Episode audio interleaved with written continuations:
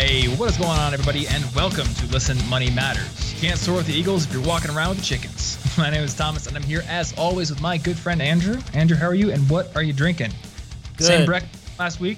No, no, no. We're doing three episodes today, so I it's really tough, but I gotta drink three beers.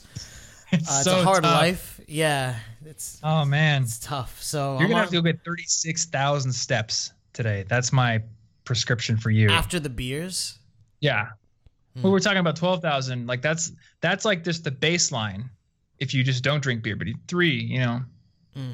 Sorry, Hmm. I- man. I think I'm going to drink three beers and then continue to sit for prolonged periods of time. Maybe drink more and then go to sleep. like a beautiful American. That's right. That's how we do. I'm just right, what are you drinking drinking uh, an Eliot Ness. It's a Okay, amber, think I've had that Hamburger right? Hamburger lager, like hamburger lager. Could be. It's like hamburger helper and a lager. No, it's actually really good. It's uh Is it? yeah, it's got this guy with this like presumptuous hat on. I, I imagine he's a a pri- long he's definitely nose. a private eye. I just don't know what he's eyeing. He does look like a PI. Yeah, he's he's clearly important, which is why he's on He's a beer like- label. He's like the main character in one of those those movies that opens with like real smoky hallway, and then there's like the door at the end, the flickering light. It's just like Eliot Ness, PI. Hamburger then, like- helper extraordinaire. Yep. I help you find your lost hamburger. I will help you find your helper, hamburger. Uh, I'm drinking spiced tea out of this cool mug. So a little fancier than last episode where I was just drinking boring old water. It looks like your tea has an upside down sombrero on it. That's, oh, it's a saucer that's just conveniently glued to the bottom of the mug because Disneyland wants to sell you a cheap, kitschy prop that doesn't actually come with a real saucer. I always wanted to know the type of person that buys these things. Now I know. Thank you. This guy right here. Look, you can't go to Disney Town and not buy something. That's true. And I buy weird mugs. Uh, and I will continue to do that. so, uh, this is week two of Money May, where I think we're kind of going back to basics. We are tackling some of the fundamentals of personal finance and just kind of like, I don't know, not starting over, but not spending so much time up in the clouds. Yeah. And uh, on this episode, we have Erin Lowry, who is the founder of BrokeMillennial.com and the author of a book called Broke Millennial. So, hi. Hi, We're like covering it's, the mic. it's Lowry. Lowry. Dang it. I should have asked before I started the podcast. Erin Lowry, welcome to the show. Thanks for having me. And sorry if you hear sirens and trucks. Apparently, they decided today is the day to do construction outside of my house. So Well, see, just, this is the uh, problem. When you live in a city and, and do a podcast, Mm. that's like just what you deal with. And now I true. feel your guys' pain because I had just moved to a big city. Though I don't think I'm going to have as many problems as you do, Andrew. Like people I just hear, like, dr- it's sirens like going by or people like dying in the street, like probably once every other episode. it's like 2 p.m. and there are people just like tanked, wasted, like singing outside. like, get, No joke. get a job. have you ever been to Hoboken? Have I? Yes, en route to a Bills game. So I saw it in really full force of drunk people because it was Okay. a Bills Jets game, and yikes. Yeah. So you had probably a similar experience. Um, I'm from Iowa originally, so kind of a sleepy town comparatively. And the first time I ever came to Hoboken to see Andrew was on St. Patty's Day. So I get off the path, and what I see is like a cross between like a Day of the Dead movie and Animal House. Just like the streets have people just like running through them. Uh, at least three ambulances pass me, sirens blaring as I'm walking to Andrew's place, and I'm like, I guess this is where Andrew lives. That's cool. I don't think it's really fair to go to any city on St. Patrick's Day because it's always just the worst representation or best representation, depending on where you are. Because I was just in Boston for St. Patrick's Day, and Okay. I've been to Boston before, but this was definitely a different side of Boston. And if you can't tell by my name, I am of Irish heritage, so it was really amazing to walk into the bars there and be like, oh, I look like everybody here. I've never had this experience before. so if you show up to So St. Patty's Day and you're Irish, do people just like pick you up and like carry you through the streets and cheer? Uh, it's really funny with my name because Erin go Bragh is the Gaelic expression for like St. Patrick's Day, luck of the Irish type nonsense, if you will. And so when I was a kid, because it also has the word bra, but it's B R A G H, and it's like our Americanized, bastardized way of pronouncing it. So they're like, Aaron Bra. Ha, ha, ha. Like, that was literally what I thought when you said yeah, that. immediately, immediately. And I also like when people are like, "Oh, are you Irish?" I'm like, my name literally means Ireland, so you do the math. Andrew, you said I was a 70 year old man on the inside. I think you're like a 14 year old on the inside. I missed the maturity stage. I definitely did. Yeah. No, that's what my girlfriend says about me. So I think we're in the same boat. I think that's what like all girlfriends say about their guys, though. Mm. Yeah. you're just That we're humor stupid. why you're 14 years old because all guys just stick there. They never get past it. And it's also just amazing too how like when left to your own devices for a period of time, what the apartment looks like or like what life is like when you return. I just went out for Yeah. dinner last night and Peach stayed home and I came home and he's sitting like up with his nose almost against the screen of the TV playing a video game with like two beers open next to the television. and not that there's anything wrong with that or that I have an issue with it, but I found it hilarious that I walk in. I was like, I was gone for four hours, and I come back to you like pressed up against the TV playing video games with multiple cans of beers open. And he's like, Hey, that's great. I didn't know you were going to be back so soon. Yeah, Well, I've noticed that now that I live here, I mean, I, li- I moved here with my girlfriend, but I was with three other roommates in our previous house. Like, I was always pretty anal about my room being clean, and now I'm anal about everything being clean. So I'm the opposite of that stereotype. I think I think if I, anything, I'm gonna come home one day and my girlfriend will be having her nose pressed up against the TV playing a video game. but it's funny too when you're merging with relationships like that. We moved in together about five months ago, and my roommate still lives with us. So it's three of us in a two bedroom apartment, and my roommate is super chill. So it's not any sort of a tension issue. But the difference between us is my office looks like a bomb went off at like any given time. It's my own organized version of chaos. Like I know where everything is, Mhm. but it's clean. Like I can't handle the dust or like the dog hair. I always clean it, but my desk looks like an apocalypse hit it. And he cannot stand visually what that looks like. Now our bedroom's very tidy. I can't have that in the space where I sleep, but in the space where I work, I just don't care. But he's the opposite where when I have moved him out of various dorms, we've been together since college, but dorms and apartments, it would look clean, like things were put away. But once you move something, the amount of dust and dirt was unreal. So we always joke that I'm clean and he's tidy, and it's two very different things. There's just a thick layer of grease on everything that he owns. I can't live in this. But now that we live together, it's a nice combination of the two. Kind of Okay, balances out. so you guys have lived together for five months, you said? Yes, we moved in together in November of 27 or 2016. We're in mm-hmm. 2017. It's it's been a couple of months. My brain's all over. Okay. Well, hey, since we're talking about financial conversations with people in your family, why don't we just jump off right there? I mean, it's been five months. How are things going with you guys? Well, there's certainly learning curves when you move in with each other. Go on. I think one thing that's kind of funny is you always hear this rhetoric that the first year of marriage is the hardest. You know, the paper year is your hardest year of marriage. And I think that that is out of the notion that people didn't live together before they were married historically. So that mm-hmm. first year you're together, you're getting used to each other's idiosyncrasies. Like you think you know someone really well until you live with them. And then mm-hmm. there's this whole different level of getting to know a person and all of their little ticks and quirks and all of that. And so, I, I mean, a couple of, we're not married yet, but one thing I have noticed is with my girlfriends who live with a partner before getting married, like the first year really wasn't that bad, but it's because they worked everything out in Yeah. that first year of cohabitating. So there's, there have certainly been moments that we're trying for both of us. Certainly not that it was just him. I I'm not the easiest person to live with all the time. Mhm. And you know, we have a dog together, so there's always the like who's taking responsibility for what with the pet and all of that, but financially it was a pretty smooth transition one because it reduced everybody's rent when he moved in because there's three of us splitting the cost of a two bedroom apartment so that, That was true.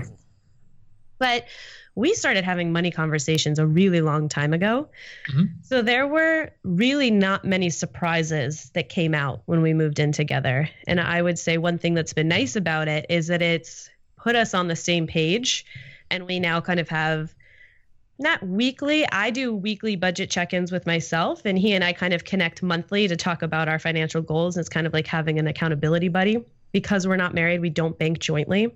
I have a, a very strong feeling about not helping him like pay off student loans or anything like that until marriage documents are signed. When we are legally tied to one another, I am happy to help. Mhm. Until then, no. So you you are willing to help when you do get married, though. Well, in my opinion, and you know, it's to each their own. Personal finance is nothing if not personal. But in my opinion, and what is best for my mental being, when we're married, we're a team. Mhm. So everything that we earn is ours. It's not mine. It's not his. It's our money, and his debt becomes our debt. Okay. And I, I should mention, I don't have any debt. I made my college decision based on avoiding student loans, and then I hustled like a maniac my early years of my career to avoid any sort of credit card debt issues. I was earning $23,000 a year in New York City in year one, which. How is that possible? Eight roommates in a studio. No, it, I've always lived in the same apartment. Okay. Rent is almost all of my cost of living. Yeah. And then um, part of it, I found really quirky ways to subsidize my life. One of them is I worked at Starbucks, so I would take home the expired food, and I ate a lot of bistro boxes and paninis and those hot press sandwiches and cake pops. And I would babysit, which I often got fed there as well. So meal wise, my grocery bill was super low okay. and I didn't do a lot in the way of entertainment that cost money.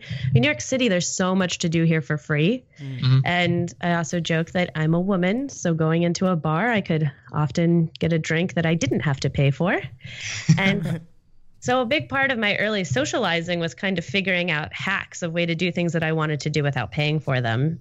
Mhm. And you know, eventually I, I got to phase out of that a little bit. I still do it to some degree, but I just ruthlessly prioritized what I valued. And I was actually able to save about $500 in that early year, only earning 23K because I only spent money on what I wanted to spend money on. Now, I did have to say no a lot to things that I either wanted to do or friends that I wanted to spend time with, or I, you know, asked for alternate plan options like, hey, I can't spend $20 on brunch right now. That's out of my budget.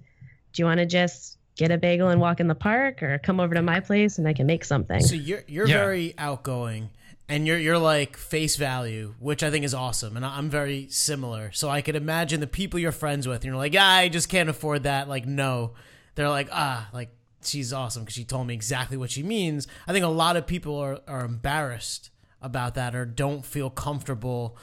So, like, how how might you handle that? you don't have to say it's because I can't afford it. I did because, like you said, I was comfortable doing that. And the friend group that we self select as humans, I tend to be friends with people that are a little more fiscally conscious slash conservative. Mm-hmm. But a big part of it is offering the the stereotypical compliment sandwich. And it can be the first line isn't necessarily, I can't afford it. It could be, I really want to spend time with you. But instead of doing a brunch, how about we XYZ? And mm-hmm. offer some alternative. And a lot of times, your friends just want to spend time with you. Yeah. Yeah. It doesn't really matter so much what you're doing, it's more of the value of the time that you're spending together. So if you offer an alternative option, nine times out of 10, I have found that people will take you up on it, especially because you're offering a solution to the problem that you are essentially creating. Mm. Yeah. Now, if you say, I don't want to do that and leave it hanging, they might be like, okay, see ya. she's 'cause- being an Well, asshole. they don't know Yeah. what your they don't know what your intentions are. And I mean, if you say that, and you, I think people often like assume the worst if you don't say anything. So, what the subtext might end up being is, I don't want to hang out with you, or like I have better things to do. Not, I just don't have enough money right now to make that comfortable. And I actually But- feel like a lot of people will be thinking the exact same thing. They're like, "We're going to brunch. Ah, that means like I don't know, fifty bucks. Like that, that sucks." And then Yeah. you taking like the risk of saying something, they're like, everyone could be happy. Absolutely. Well, do you ever get the feeling like everyone actually wants to go eat at the dive, but they they think that everyone else wants to go eat at the steakhouse, so like they just kind of go along with it? And sometimes you want to eat at the steakhouse. And So, there's like, nothing wrong you with know, that. Occasionally you do, but like Right. I- I'll But go to conferences sometimes. and People are like, "Hey, do you want to go to this expensive steakhouse?" And like in my mind, I'm like, "Actually, I want to go to like Quiznos." To be they- hundred percent honest, but you think it's what you're supposed to do versus what you want to do, part of the Mhm. problem. what part of this, you know, offering an alternative situation is that if your friend legitimately wants to go to the steakhouse, like if they're a foodie and this is the place they found and this is the weekend they want to do it, and you mm-hmm. say no, and they say, okay, cool, catch you later, you can't be offended. Yeah. yeah. That's the other part. And I think people's feelings get hurt very easily in situations like that. Or if you have the other thing I do have to say is sometimes you got to throw your friends a bone. If they've offered or asked you to come do something fun that would cost money four times in a row, and you have countered with Netflix and a bottle of wine or a like a six pack, whatever it is, four times in a row, and they've been like, "Yeah, cool, we'll do that." On the fifth time, they might be like, "No, I want to go to the club. If you don't want to come, I'm still gonna go." Yeah. Yeah. And maybe maybe you've saved up a little money on your fun fund, and you're like, "Okay, this I, I'll do it." Also because I want to do it. I think that speaks to a larger money prioritization issue where like maybe some of the money that you do budget to fund needs to be for like not necessarily what do I want to do, but can I enable myself to be there for what my friends want to do? Because I've got a friend who like he doesn't make as much money as like say I do, but he makes plenty of money to go out and like go to a movie or go do a thing but he'll often say, "Oh, I don't want to spend that money on that thing," or like, "I I feel like I don't have enough money uh, to go do this like one thing that you guys are gonna go do," and then like the next week you'll see him buying like six new video games or something. So it's like, okay, it's not that you don't have enough money to go do that thing with us. It's that your priority for your fun money is only on the things you want to do. And you know what? There's nothing like wrong with that, but it does kind of put a bad taste in your friends' mouths at, at some point because like they start to realize like you're not the guy who's going to be up to go do anything unless it's exactly what you want to do. So there's two things about that. One, if you say no enough times, people stop asking. Yeah. Mm-hmm. And that's something you have to realize.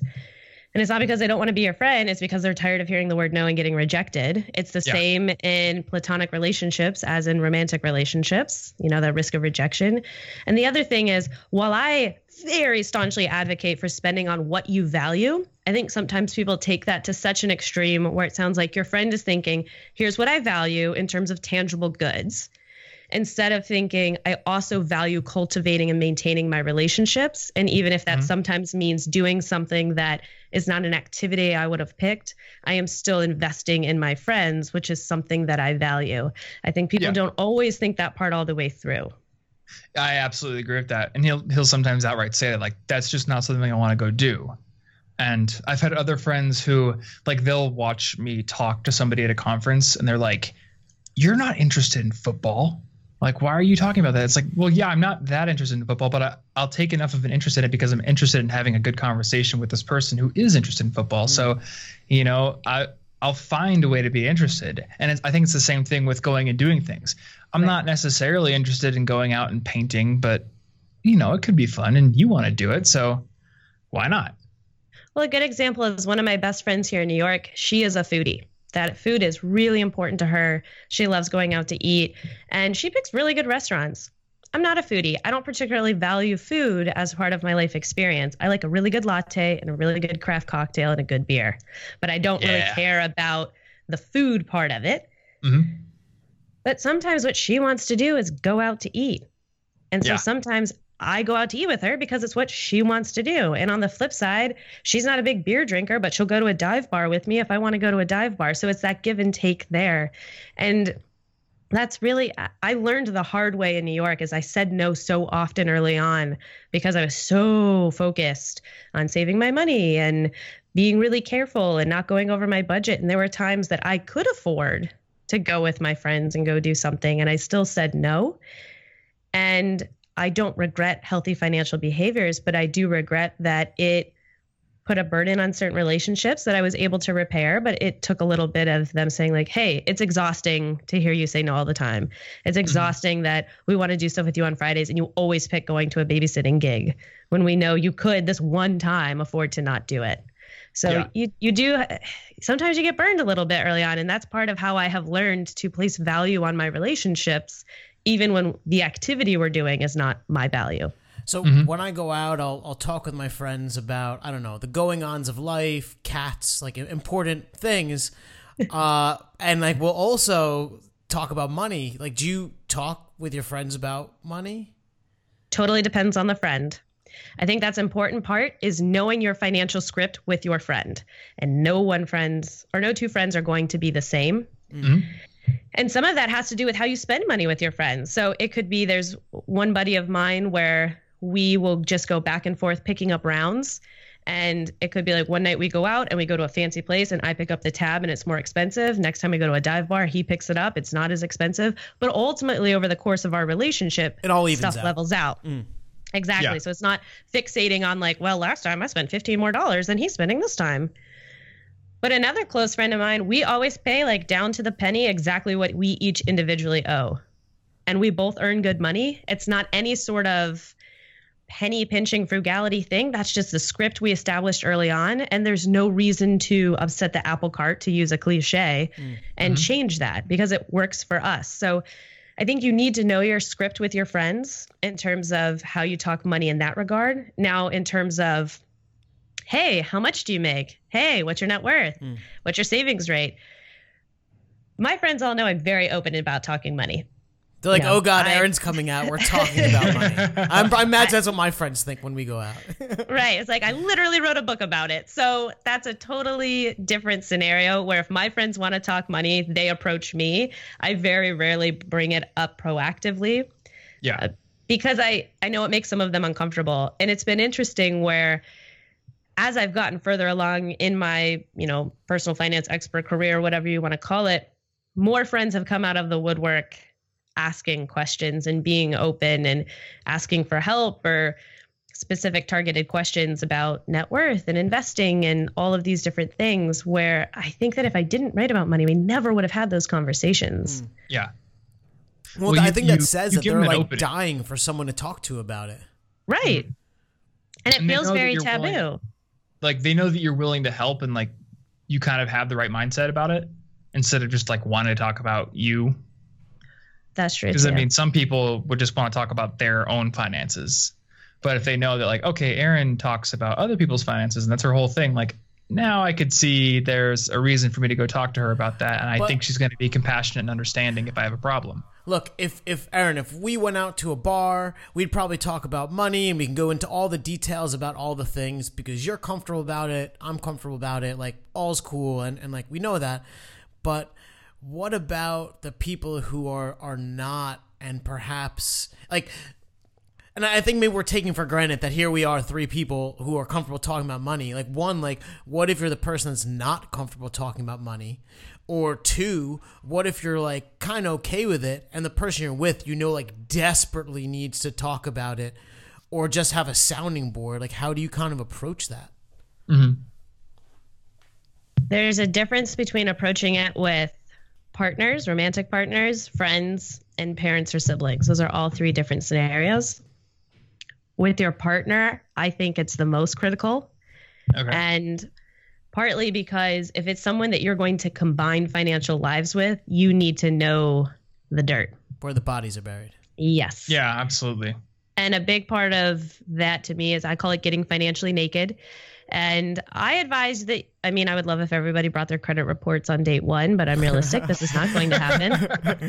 that just reminds me of like the house bunny where she brings a freaking checklist to the date. She's got like prepped questions. Yeah, I would love for people to be like, hey, I have a 727 credit score. Uh, this one time I had an item go to collections, but I've taken care of it. Like, if there was that much transparency, it'd be amazing. Oh it's my God. Happen. It's fine. Moneydating.com. Someone needs to do this. Guys, we got to do it right after we, we click hang up. I'm going to beat you to it. Andrew will, Andrew will probably buy the domain on this podcast episode. He's already done this once. Before. All right, guys, just, moving. just talk for a little bit while I do some other things. uh, speaking about that, have you seen The Big Short? By the way, yes. It's one of my like favorite new movies. But I remember um, Michael Burry, who is like the only character in the movie who's literally playing a real life person called Michael Burry. Uh, he says like I met my wife on an online dating site, and my my profile I wrote, I'm a medical student with one eye and forty one hundred forty five thousand dollars in student debt, and my wife responded because she was looking for somebody honest. and I was like, there you go, there's your kind of person. it's so true though. Eh, there, it's so easy to misrepresent ourselves and like how we're doing financially, and it's really easy for people to seem and have the trappings of wealth. I mean, none of this is news to any of us or the listeners of this podcast. Mm-hmm. But what's important to me when you get financially naked with someone is one, I advocate you do it at the latest around the time that you realize I could marry this person. Mm. Or if marriage is not something that you're interested in, somebody that I will cohabitate with and have a long term relationship with. Either way, your financial lives are going to start to intersect. Yeah. So once you reach that point, you need to know everything. Mm-hmm. And you shouldn't necessarily have the whole conversation at once because I promise you it's going to get tense yeah. at some points. Even if you are both ridiculously financially savvy, there's going to be something that you hit on that you completely disagree about, and it can get really tense. Absolutely. So, one, have a good poker face. If you go into this conversation and you smirk or laugh or make a derisive face or, you know, mock your partner, think about it as if you got naked physically in front of another human being and they laughed at you, mm-hmm. you are mm-hmm. not getting naked in front of that human being again. Yeah. It's the exact yeah. same thing with your money. So have your poker face ready. And I would just start with some of the real basic stuff. Asking them, you know, if you really want to ease into it, ask more about their financial goals and spending habits and kind of having an understanding of are you a spender or a saver? What are your short, medium, long term goals? What does life look like to you if you want to have kids? Is that city living, suburb living, apartments, house? What do you value? What does retirement look like to you? Because if you want to be traveling the world and their ideal situation is owning a house and never moving ever in their lives, this could be a compatibility issue that you're but figuring out. How do you bring this up? Like, I mean, I'm usually talking about cats, and it's like a big leap to jump into, you know, Know your partner first. Cats, fat cats, money. Boom. There you go. the cat is expensive. We had to take the cat to the vet. Speaking of money, oh, so yeah. I mean, there you go. Mm-hmm. But it depends on your partner. And mm. I, if you drink as a couple, I would advocate having a bottle of wine or a six pack available. I think it brings down some of the tensions right off the bat. That's what but, Andrew's always said he does. Like he and Laura will just get a bottle of wine and look at the finances. yeah, it requires it. it's nice some of the times. It's just make it more like a relaxed money meeting. It shouldn't be an inquisition, especially if one of you yeah. is better off financially than the other. This shouldn't be a targeted attack. This mm-hmm. needs to be a conversation. And you can it, you need you know your partner better than anyone. So the beginning of it could be you give them a heads up because maybe somebody's like that and they need to get in the headspace and you say like, "Hey, how about this Friday we get a bottle of whatever your preferred drink of choice is and we talk about our finances. I would just, you know, I think things are getting a little more serious and I want to tell you a little bit, you know, offer your stuff. I want to tell you a little bit about my thoughts and I'd love to hear yours. Start that simple. I was watching this uh, Gordon Ramsay show last night, and it was with like the little kids that were cooking, and they're they're they're amazing. They're like making things better than I could ever imagine and someone put a pork chop on a plate that wasn't cooked. And he was like, Who put it on the plate? And at first, none of the kids would own up to it. And eventually, one of the kids owned up to it. And then they were able to talk about, you know, broader things and, and fixing what, what they were working on. Do you find it important to like lead with like where you suck? Or I don't know, to maybe because it's tough to to like point at someone and be like, "You suck at this." I would never start this conversation with a negative, mm. mm-hmm. because especially if your partner doesn't like talking money or is a little bit hesitant to get financially naked with you. Maybe being self deprecating eventually will help. Maybe if you kind of are introspective and say, you know, I struggle with XYZ, you know, I struggle with how to, I'm trying to even think of a good example for me personally that I would have talked about with Peach, but maybe if you've made a mistake and you said, you know, I've struggled with making sure that I'm paying my credit card off in full and being that transparent with your partner. And they, in return, might say, well, I've missed a couple of payments on my student loans. Yeah. That's important information for you to have. Yeah. And especially to know okay, but that happened when they were 22, fresh out of college. We're now 30. he or she hasn't done that in seven years, we're cool.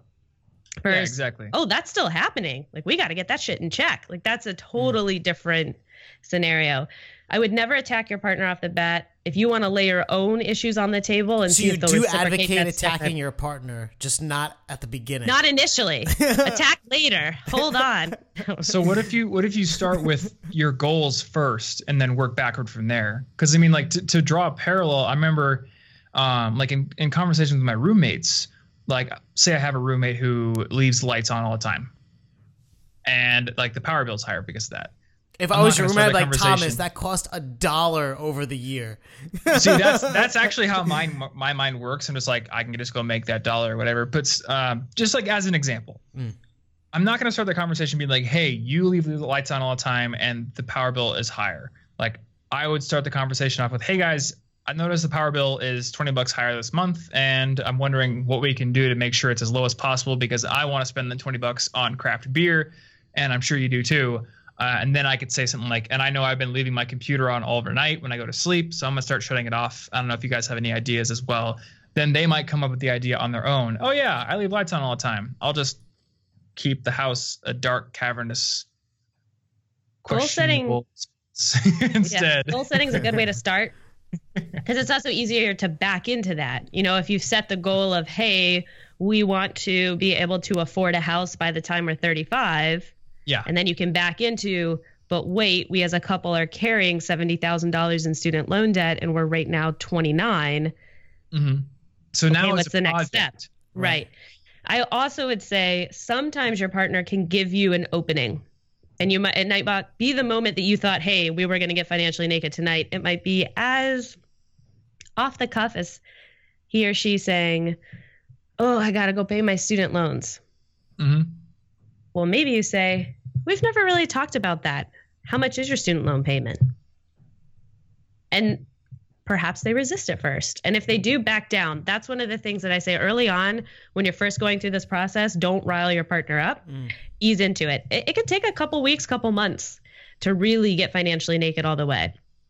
I say yeah. it's kind of like financial foreplay. If you need to, you know, go slowly, just take off, you know, maybe a little kissing at first, taking off one piece of clothing at a time. This chapter of the book, it's like really a, uh, my parents will be uncomfortable reading it. I will say some with all the with all the discussion to. of naked and foreplay, and then you're alluding to more of that in your book. They're like fly off the shelves. There might be a, a line about financially climaxing. That's all I'm saying. but next book is Fifty but I do think it's important that in the beginning, like eventually you will have to have tense conversations about money. Mm. But as you're laying the groundwork, don't get really into it right off the bat. If somebody starts to get worked up, maybe just ease up. Yeah. To put on a show, go for a walk, whatever it is that you can do to calm down because I don't want you fighting with it immediately. I don't want it putting a bad taste in your partner's mouth yeah. or in yours. So, you know, just take it easy at first, but eventually you do have to have the hard conversation. And it, it might eventually get a little tense, but mm-hmm. yeah, talk about the goals first. Figure out how you can be working as a couple and then once you start addressing what the bigger goals are, seeing what the obstacles are. And the obstacles are probably things like cleaning up credit scores, paying off credit card debt, paying off student loans, harnessing your spending. And instead of assigning something to your partner without you taking any responsibility for yourself, instead of saying, well, you need to stop buying lunch out every day, why don't you say, how about we focused on cooking at home throughout the week and ah. then we can do like one splurge date on the weekend. We can do like a brunch or a dinner or what have you. So you're saying and like lead with team. solutions, not yeah. necessarily pointing out what you're solving, just yeah. kind of, I like that. Yep. And actually, to, to maybe add in, because I think um, when you're in like a long term committed relationship, it, it implies that you have this like future, at least you know, and you're working together and you're a team. Um, but there's like this part before that, or even just with people who you're not in like a, a, a romantic relationship with, or maybe is just self-serving. Where like you said in the beginning, you were making like twenty six or so thousand dollars a year at your one of your first jobs. Like, uh, w- like maybe you want to ask your coworker like do you also make 26 you're like oh no i make 126 that's insane. They're paying you so little. Like like how do you kind of get into that realm where it's not like you're both like lifting each other up but you know you're helping each other potentially? I like disclosing incomes to partners and friends. Hmm. Whether or not you're in the same industry, I think, especially if you're in the same industry, that's very helpful information to have. That's good information to have going into the negotiating room. But I think it's good for you to know or have a general understanding of what your friends make because it can help you understand the expectations that need to be getting set mm. for things, especially if you have a group of friends. This is something I've noticed when you get up five, six, seven years outside of college, you're getting to a point where half of the group maybe went the route where they're making easily a hundred, hundred fifty thousand dollars. Part of the group might only be making sixty or forty. Yeah. Some of them might have gotten married and had kids. Other people didn't. These other lifestyle options that cost a lot of money are also directly impacting how much excess, how much discretionary income people have. So if somebody says to you, you know, if you're making 45,000 but you're living in your parents' house and you have no kids versus somebody who's making a 100 but bought a house outside of their means and has three children, your incomes aren't really as far apart as you think they are. Your yeah, discretionary yeah, income really. is pretty similar at that point. So it's not all about the overarching number. It's also understanding student loan debt, living situations, values, savings goals. You know, there's so much back stuff, and it's not just that overarching number. It is so mm-hmm. interesting you you brought that up because in the fact that their discretionary income is kind of the same because I think uh, like if you're playing like video games, they usually use like gold or wood or rock or something as like a means of keeping score of how you're doing. And I, I find it challenging to have that not be the case when you're talking about this, where you're making 40 and they're making 50 and they're winning when it's really that's really not what it's about at all. And and maybe my question to you is like how because actually you seem like pretty elegant about stepping through these things. Um, I'm, I'm like a, I'm like, I just go through the wall. That's like my elegant approach. How, how do you kind of handle that, or or how do you make whether it's them making less and not feeling like that's a thing, or I, I don't know. Part of that you can't help because people's thoughts about themselves and the way they introspect and maybe what they put on you, you can't control that. Yeah. And so I think that's step one to understand is your friend might end up having a beef with you for something that's completely outside of your control, especially if you're open about money, because that's one thing that has been interesting for me in my evolution of putting a lot of this information out there very publicly. You know, I had a CNBC article get written where the headline was turned a worthless degree into $100,000 a year. My cousins did not know that I made $100,000 a year. And all of a sudden they're sharing this all over Facebook, which is really cool that they're supporting me and sharing. But at the same time, my thought was, oh, now they're going to have expectations of what I can and can't afford based yeah. on their assumptions. Mm-hmm. Where you got to take into account that I live in a very expensive city. I pay a lot in tax. I'm self employed, paying for my own health care. Like there's so much backstory of what that money goes towards. It's not the discretionary income that you think. So, right. first, understanding you can't control what other people are thinking, but also, if your friend doesn't want to have an open conversation about you, but there have been enough clues, that's the other thing. There are so many verbal clues that you can pick up on about what your friend might make or based on what they're willing to participate in or when things clearly make them uncomfortable, you should never feel ashamed for your hard work and what you're earning. Right. But you need to be aware and empathetic when somebody can't spend on your level or mm-hmm. doesn't want to spend on your level. That's the other difference. It doesn't have to just be about a can, it can be a lot about a want.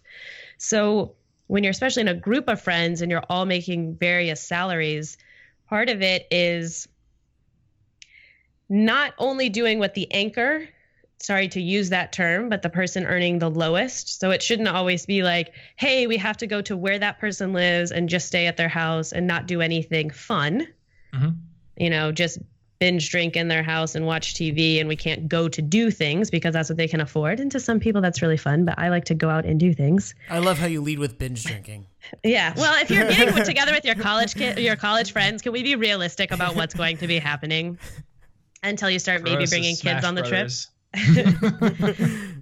But so let's say that like that's kind of the anchor in the group and some of you could, you know, afford to be going to Bora Bora and renting insane villas and that, you know, that's not going to be happening for your anchor. Mm. So, one, figure out an option that's kind of in the middle where it's not super expensive to the anchor to fly and get there. It's not activities that are crazy expensive. You have a daily budget that you've set for the group, but then you also give the anchor a year to save up for it. Yeah. And you're understanding if they say, hey, I'd love to see you guys. I just can't afford this. Mm.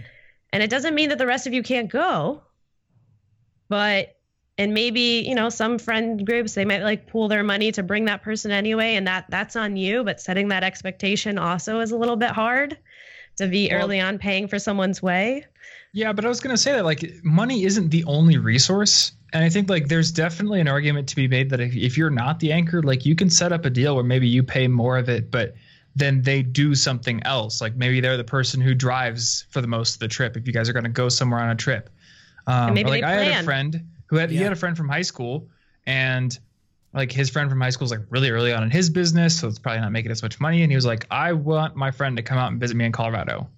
And oh look, my friend actually happens to do something that could be useful for my business. So I'm flying you out. You're going to help me on a project. And oh look, now you're in Colorado and you can hang out with me for a while. And that could be a tax write-off if that was a business related expense It was. just saying throwing that one out there yeah. so So, huh that's a great workaround solutions to those kind of problems when you have an income disparity. For me, um, I saw a book at Barnes and Noble today that I think like crystallized this philosophy I've had. It said never split the check.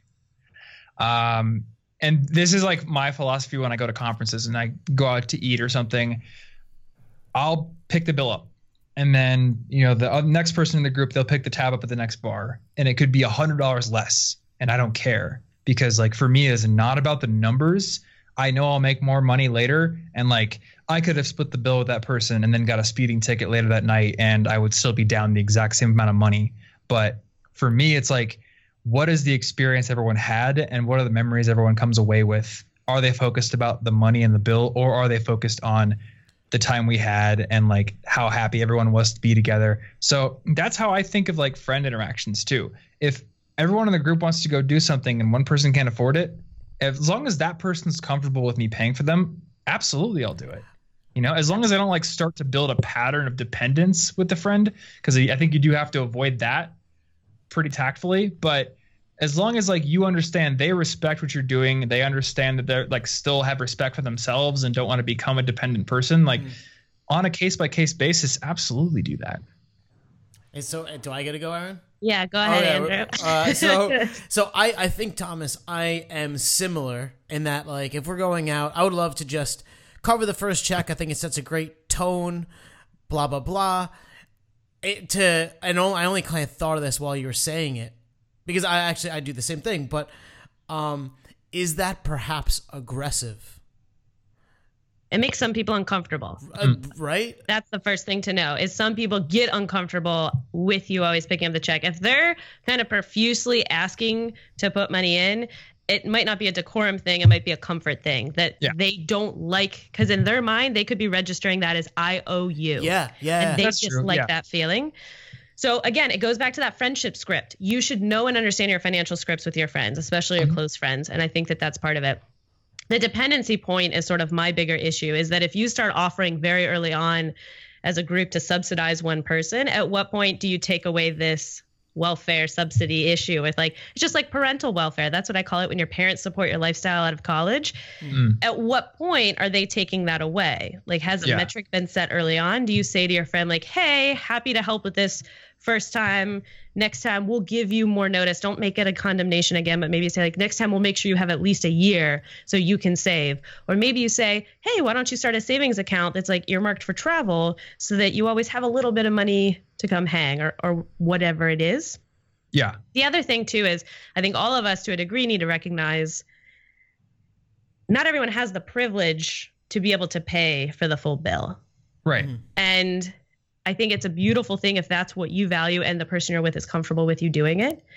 And I think it's kind of a nice notion to be able to think instead of counting every penny to think like, hey, it'll all come back around, man. Like if I buy the the dinner now, so and so will get me back later and not be keeping count. It's kind of like the I've heard people have tacky stories of going over to a friend's house to where they were invited to have like a bottle of wine and hang out and then getting a Venmo charge for like half the bottle of wine. Oh wow. Without there ever being an expectation that that was going to happen. Like that to me is so gauche. Yeah. Yeah, Totally it's real different tacky. thing. Yeah.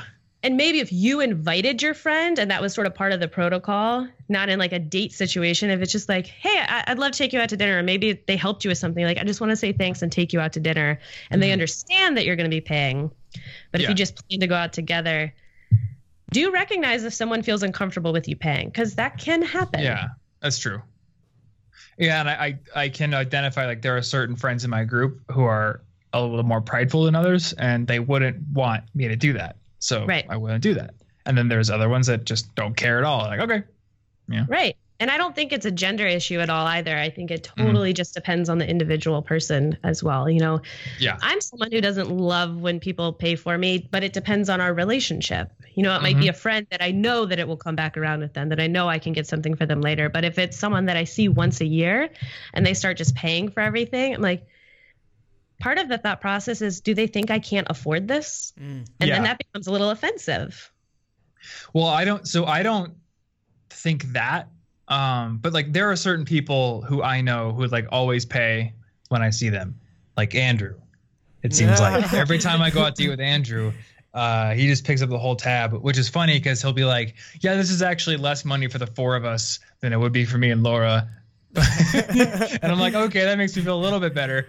But in my mind, it's like, um, I know he just offers, but is he gonna start to think like I'm the kind of stingy person who never offers to pay the bill? He just beats me to the punch. So I don't know. Maybe maybe you and can if never. you offer, that's different. yeah, it's true. Yeah, I mean, it's, it becomes obvious if the bill's just sitting there and you don't even make an effort to reach for it. Then he might think that. But if you Yeah. always are like, "Hey, man," and he's like, "No, no, I got you," that's a slightly different scenario.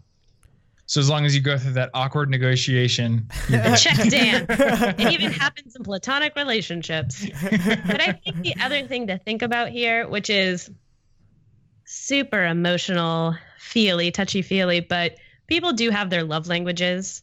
And if you've never heard this term, people accept and give love in very different ways. And for some people, nurturing and acts of service is how they communicate to not only romantic partners, but platonic friends and family how they feel and respect and appreciate that person. And so paying for a meal might be someone's love language to say, I love you, I respect you.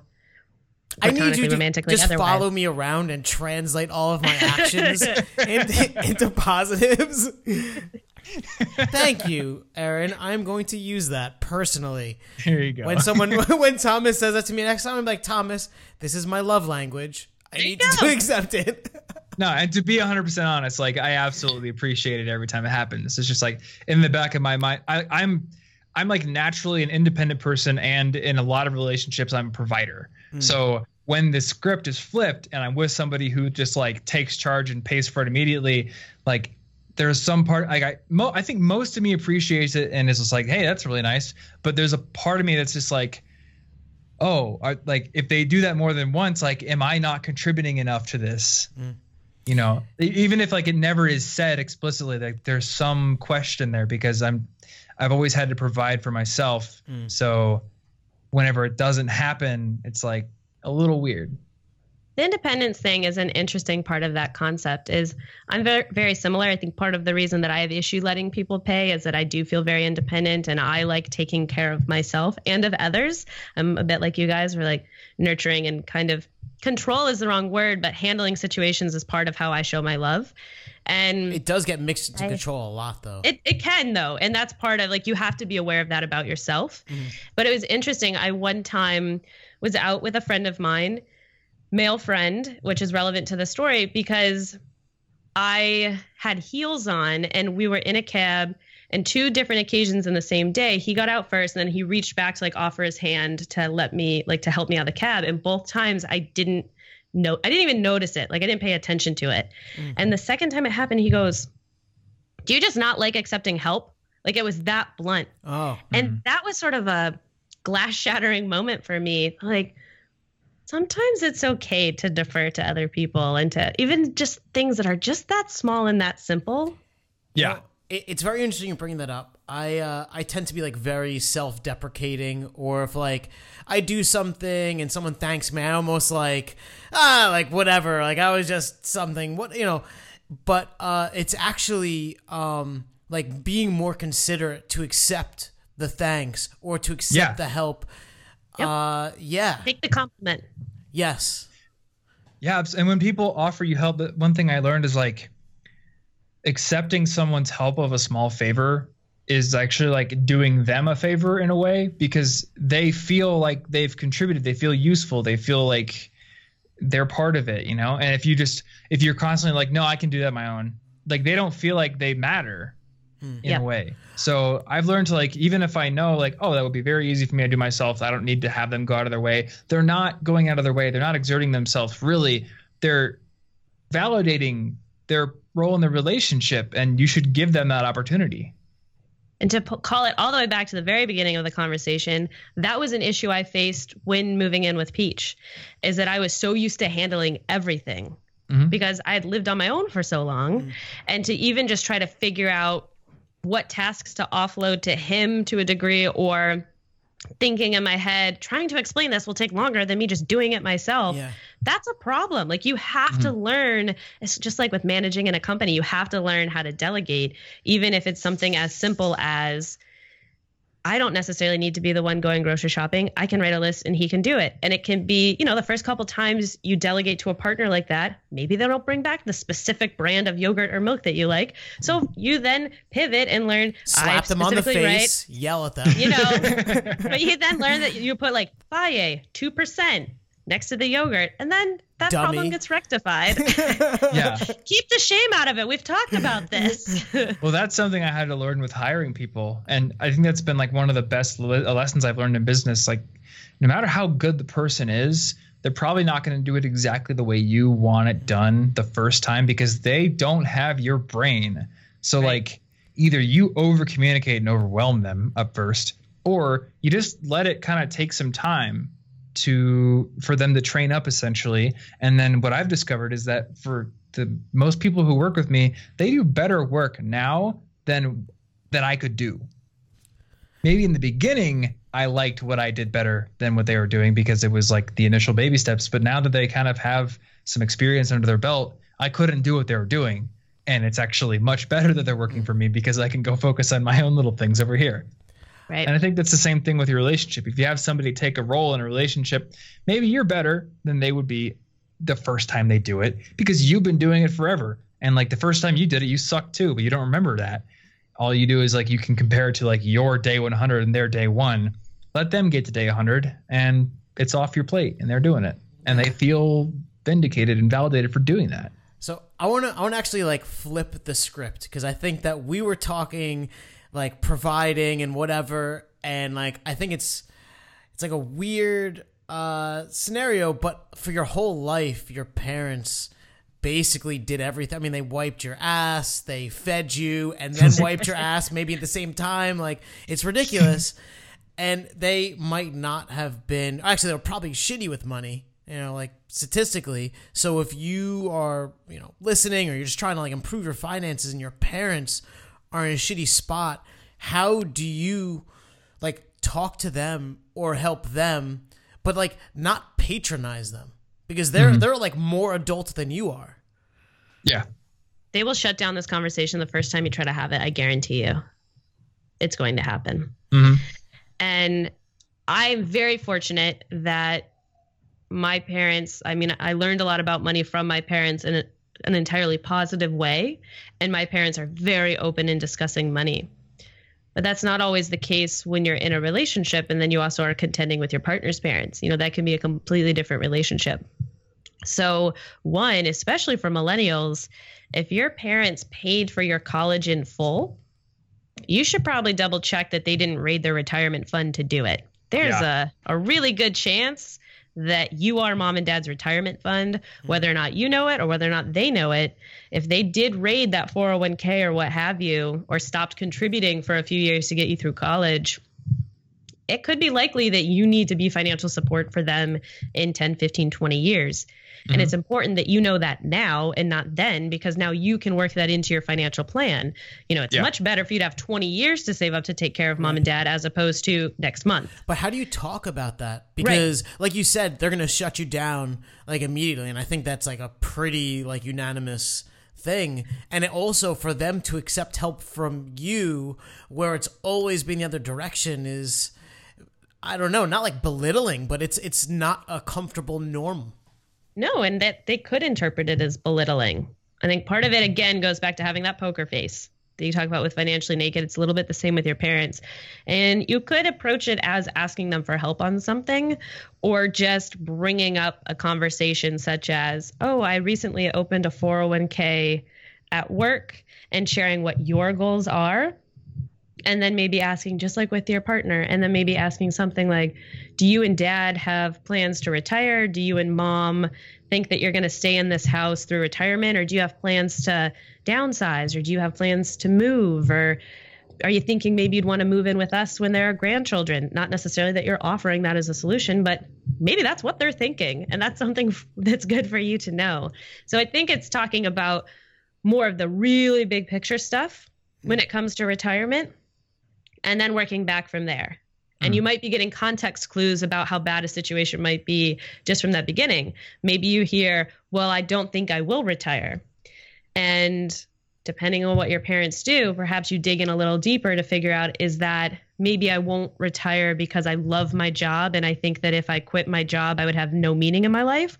Or are they saying, I took care of your ass for 25 years and I can't afford to quit my job? So that's yeah. two different things and it's a it's a slow process. The other thing that I sometimes recommend trying to do is tapping someone who's not a child or a sibling to come in and ask the questions. And it could be maybe your older brother got married and your mom has a great relationship with her daughter-in-law, but she's not mm-hmm. your mom's uh, child. So it's a yeah. different relationship. It's a love and it's a trust, but she didn't wipe her ass. So she doesn't have that same sort of feeling that maybe it's condescending or belittling. So maybe right. you send in another expert that's loving and part of the family, but not the child, to start asking a couple of these tough questions or just starting a conversation that can lead into the tougher questions. I really like that.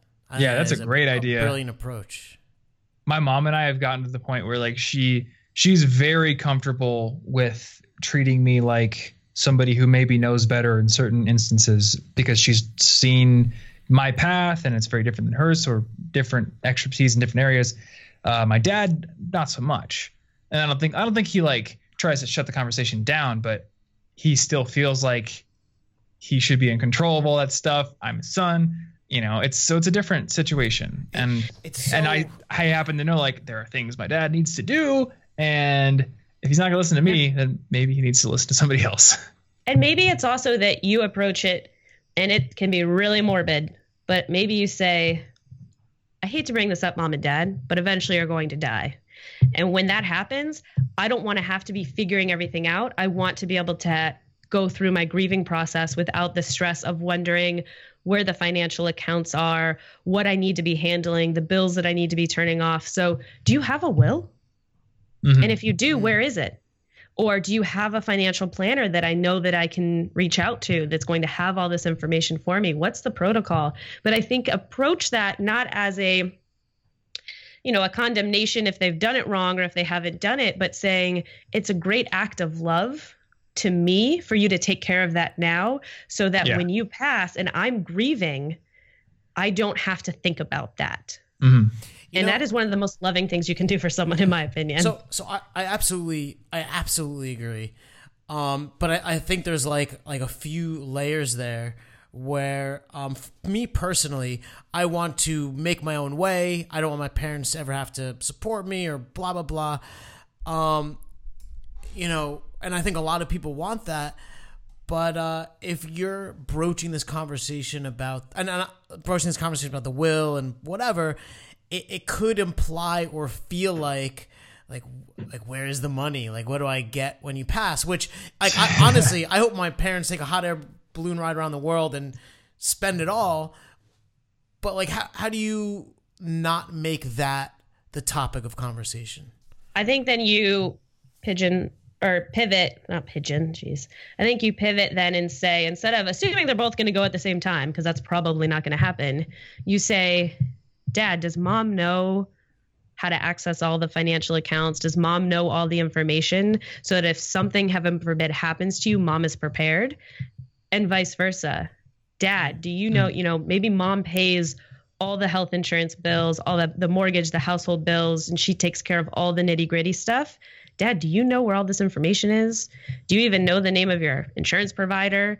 You know, sometimes that's how it works out in a household where the breadwinner might not necessarily be the one controlling the bills. Yeah. Like, Could be, Dad, will you know how to feed yourself? it really can be that simple. Or Pork and beans, my friend. You know, maybe they're still living the in can the opener is. maybe they're still living in the house that you lived in as a kid, and it's way too much space for the mm. two of them. And you kind of have to say, you know, is this where you're still going to want to live? Or are we going to want to have to talk about, you know, you you coming down and living with me, or you moving closer to me, or, you know, there. You don't have to hedge it as a where's the money right, conversation. Right. It can really yeah. just be more about I want to make sure that you're protected and you're going to feel secure. And the best way to do that is make sure that both of you have the same level of information and all of the details. Right. So like for your for your whole life, they've they've taken care of you, blah blah blah, all that stuff. Um, and you've you've made all of your decisions. Uh, I think there are points. I'm sure. I'm sure for both of you that like you're like I'm doing this and they just like they don't agree. Like if there's anything you should do, it's not that. So how do you keep like the open line of communications, share, but you know, I don't even know. I think with my parents specifically, so if we're talking about this in a parent child context, mm. obviously you're always your parent's child. No matter how old you get, you never phase out of that. Mm. And I know for me, one thing that was really hard for my parents and they've definitely come around. I'm now a full time freelancer. I went into the traditional workforce for a while. I worked in a steady job with an employer and a paycheck for the first five years out of college. But then I transitioned into full time freelance work. I'm sure they were thrilled about that. So there's that. And my younger sister went to film school at USC, left college, and immediately went right into film. It's paid off really well for her. She's doing quite well in supporting herself. But those first six months out of college, ooh, my mom was stressed for her. Mm, yeah. And she couldn't understand. It's like she couldn't get her head around why. And I think a big part of it is we have to think from our parents' perspective. All they really want for us is usually for us to have a better life than they did, even if they had a great life. They always want better for their children and they want our lives to be easy. They don't want anything to be hard. So if they see you deliberately taking a path that they perceive as difficult, they're going to put that on you. Mm. I've written about this before where it's how I defend my freelance career. And a big part of this was just kind of talking through with them and reassuring them that, you know, I, I have health insurance set up and this is what it looks like and this is what it's going to cover. And I have this amount of money saved so that I hit a rough month, I'm totally fine. And, you know, this is the budget that I have created to ensure that I am living well below my means. So I'm still able to put money into savings and money into retirement. And if you can show that to your parents, it's going to certainly take some of that burden off their mind. Mm-hmm. Yeah, absolutely. It's a lot to think about here. I'm just thinking about how I'm going to talk to my dad. Maybe ask your girlfriend to talk to your dad. I can't see that happening. in our relationship, like, well, so we're a little different because you said like the basically the moment you get married, you want to combine finances and be a team.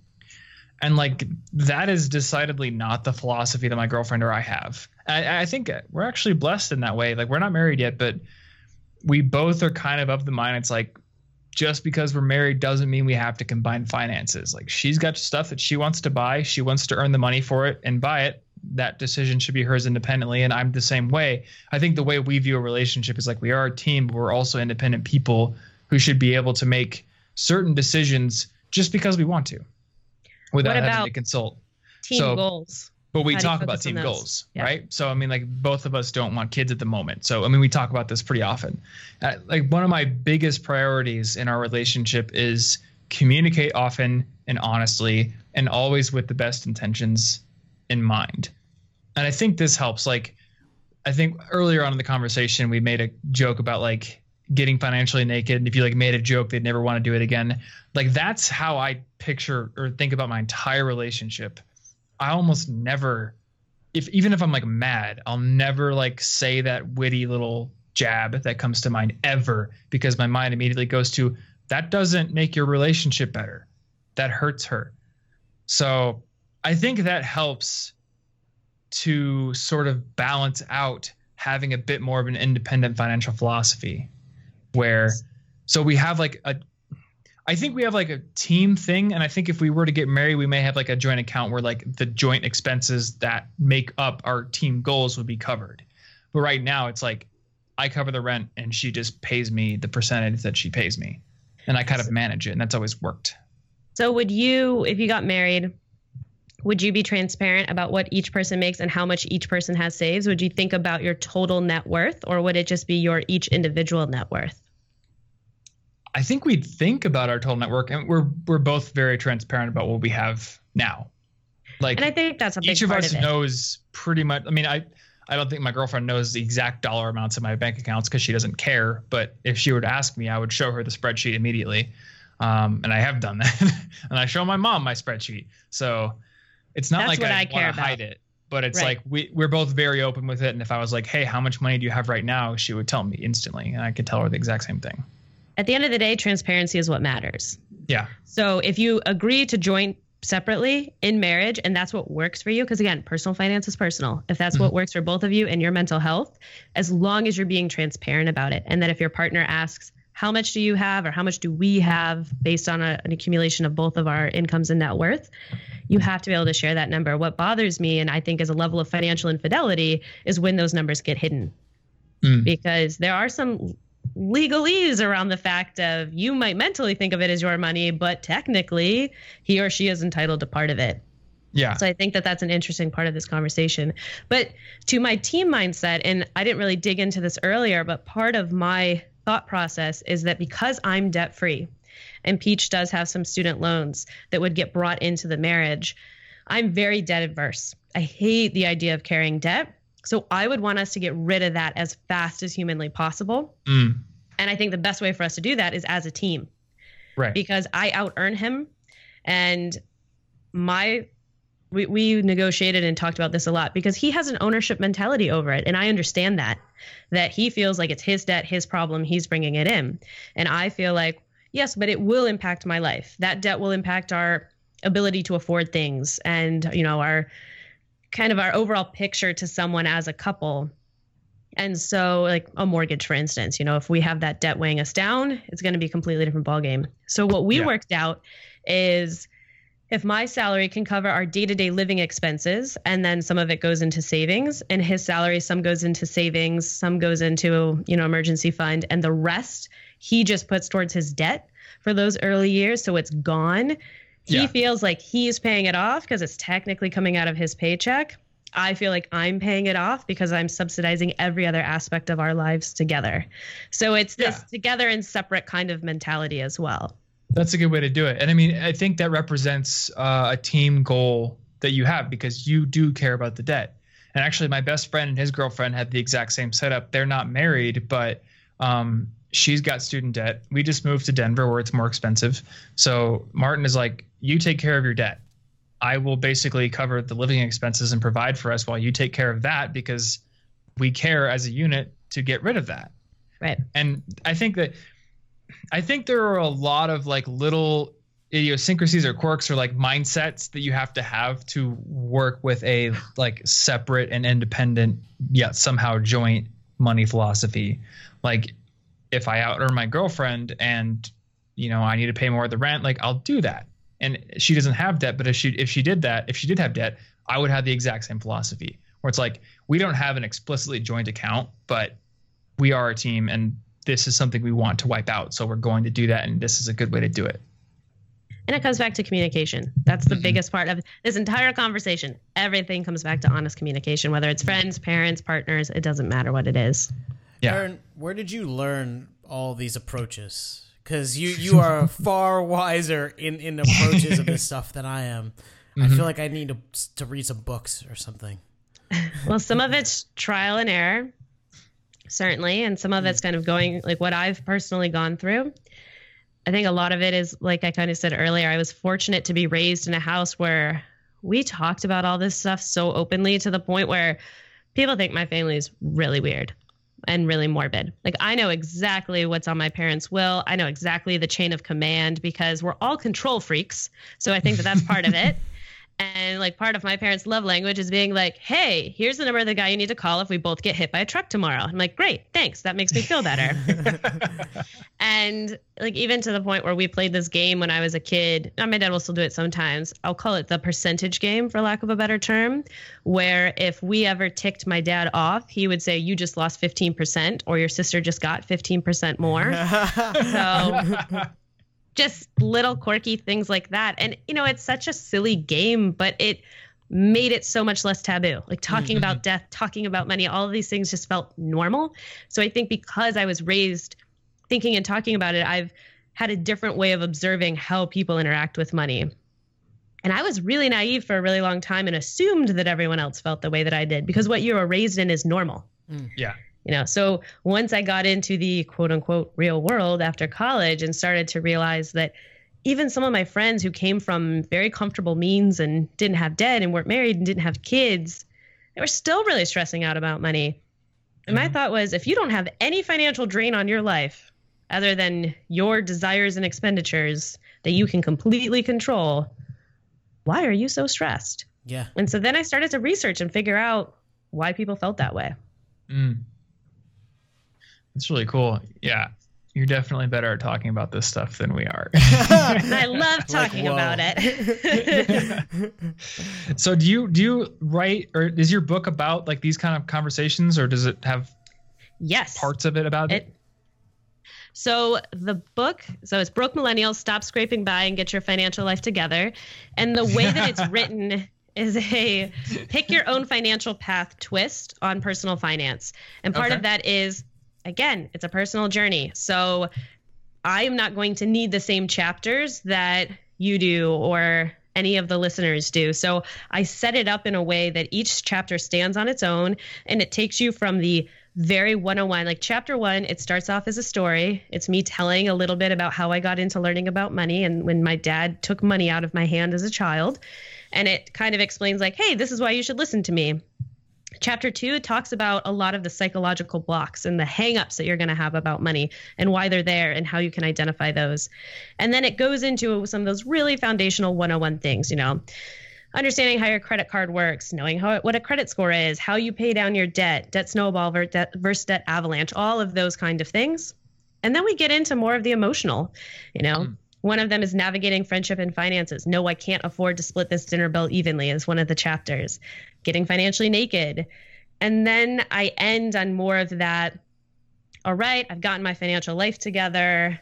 I want to invest. I want to save for retirement more aggressively. I want to hire a financial planner. I want to buy a house.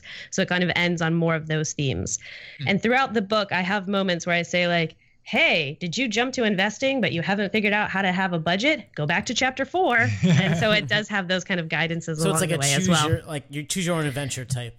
that might be a trademarked term that I cannot legally oh, use oh, when oh. describing my book. Yeah, I used to read a ton of those books. I had like a whole bookshelf of them when I was a kid. I loved them. I just have yeah. to say that the first sentence in your book is in the summer of 1996, a glazed Krispy Kreme donut changed my life. yep, that's like, my origin story. Pff, mic drop. now I want a glazed Krispy Kreme donut. Oh, they're so delicious. I want Krispy Kreme to sponsor a book tour. Oh my god! Te- if you do goal. that, teach me. There you go. That is my new goal. You're like, doing your book signing in the Krispy Kreme all the time. I'm giving you guys so much free publicity, man. Come on. That's why hey, we've all of my we've talk. negotiated that with beers before. Occasionally, maybe it's possible. Mm. I will have I to work on that. PR department. If any listener works for Krispy Kreme, please reach out to Erin at brokemillennial.com. Thank you. Official sponsor, Broke Millennial, Krispy Kreme. Backed by the banks, guys. I'm giving you all advice, advice. But the book is just so storytelling focused. That's how I talk. That's how I write on the blog, the blog Broke Millennial. And so I really wanted to take out the preaching and the finger wagging and a lot of the like, you should do this, you shouldn't do that. Like, mm-hmm. here's a story. Now I got you hooked. Here's some shit that you need to know about money. yeah. That's a good approach. I like that. Yep. Actually, I've been reading. Uh, I don't know if you've read any of Robert Greene's work. He did like the 48 Laws of Power and like 33 Strategies of War and stuff. Uh, but that's like exactly his approach to communicating an idea. He'll just like I'm reading the one on war, so he'll tell a story about like how the Greeks escaped from this like campaign in Persia they got tricked in, and then tie that into the concept of like and that's know, why you have to pay your mortgage leadership. on time. That's why you should pay your mortgage yeah. on time because otherwise a Persian king will trick you and try to kill you, and you'll be thousands of miles from home. There you know? is no death, but there is sex, and maybe some rock and roll in the mm. book. So different strategies, but same method. that works. So, Erin, you have the book. Uh, we'll link to that in the show notes. And where else can people go to connect with you or read your other work? So you can go to my site, which is brokemillennial.com, and there's a lot of links on there if you want to get to some of my other writing on various other websites. If you want to find me on Twitter, I am very active on Twitter, so feel free to tweet me at Broke Millennial. Instagram is Broke Millennial Blog because somebody already had Broke Millennial, even though they don't use it. And uh, Facebook also Broke Millennial. It's pretty much just Google Broke Millennial and you will find me. Awesome. But just spell millennial right. That's the big part of the problem. Yeah. How do you spell millennial? It's the two N's, two L's. I think that's always what helps people. People always want to do it with one N. Mm. Okay. Yeah. Yep. I always get confused with like the double letter words. Yep. Awesome. Well, thank you so much for coming on the show. And we'll have all those links up in the show notes. So people can go click them if they don't happen to remember them. They're on the treadmill right now, or I don't know.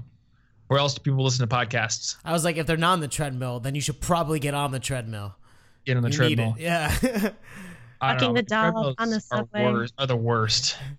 I do five minutes on the treadmill every morning, and it's the longest five minutes of my day. Hmm. So I think I, uh, about you on the treadmill for five minutes, and that is the worst part of my day. Fair enough. Treadmills are the worst. The worst. Anyway, um, so you can find those show notes over on listenmoneymatters.com slash show. You can also email us your personal finance questions at listenmoneymatters at gmail.com. And we also have a community. So if you go to listenmoneymatters.com slash community, we've got a whole bunch of money nerds, people who know better than us about a lot of different things.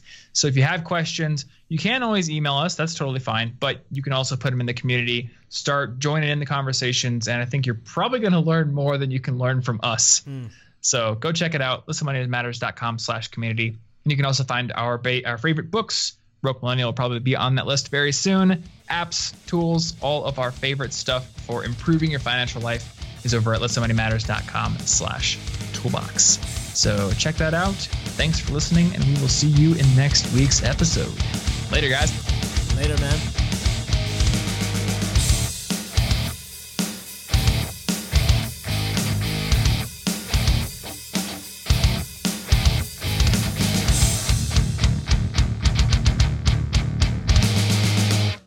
Please tell your friends about this show.